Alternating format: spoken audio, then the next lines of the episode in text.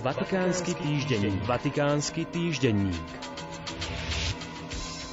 Pápež František sa v nedeľu vydal na svoju 40. apoštolskú cestu do Konžskej demokratickej republiky a Južného Sudánu. Navštívil hlavné mesto Konžskej demokratickej republiky Kinshasa. Včera dnes a zajtra absolvuje ekumenickú púť mieru do Džuby v Južnom Sudáne. Pápež vysloví celkovo 13 príhovorov vrátane dvoch homílií. V rámci každej etapy slávi svätý Otec Eucharistiu s hromadnou účasťou. Pápež sa v Konžskej demokratickej republike stretol s čelnými predstaviteľmi, tiež s mládežou a obeťami násilia z oblasti Severné Kivu. Návšteva v Južnom Sudáne má ekumenický charakter so zameraním na upevnenie mierového procesu v krajine.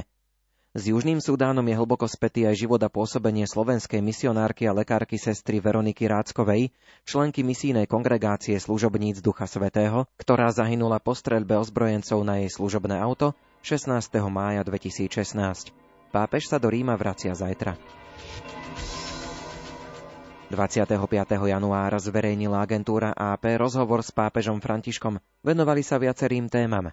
Okrem iného v ňom pápež František povedal Byť homosexuálom nie je zločin. Nie je to zločin, áno, ale je to hriech. Dobre, ale v prvom rade rozlišujme medzi hriechom a zločinom. Hriechom je aj nedostatok lásky k blížnemu. Rozhovor vyvolal nesprávnu interpretáciu jeho výroku v mnohých médiách.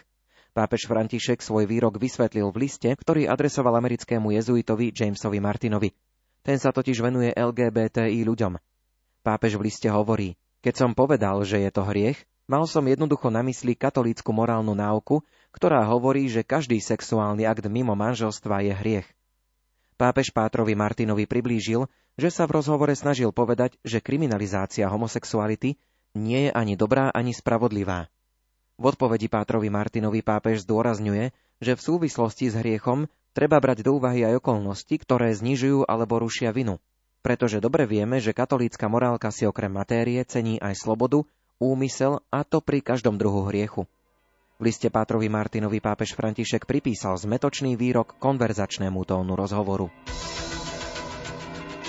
Vatikánsky týždenník. Vatikánsky týždenník.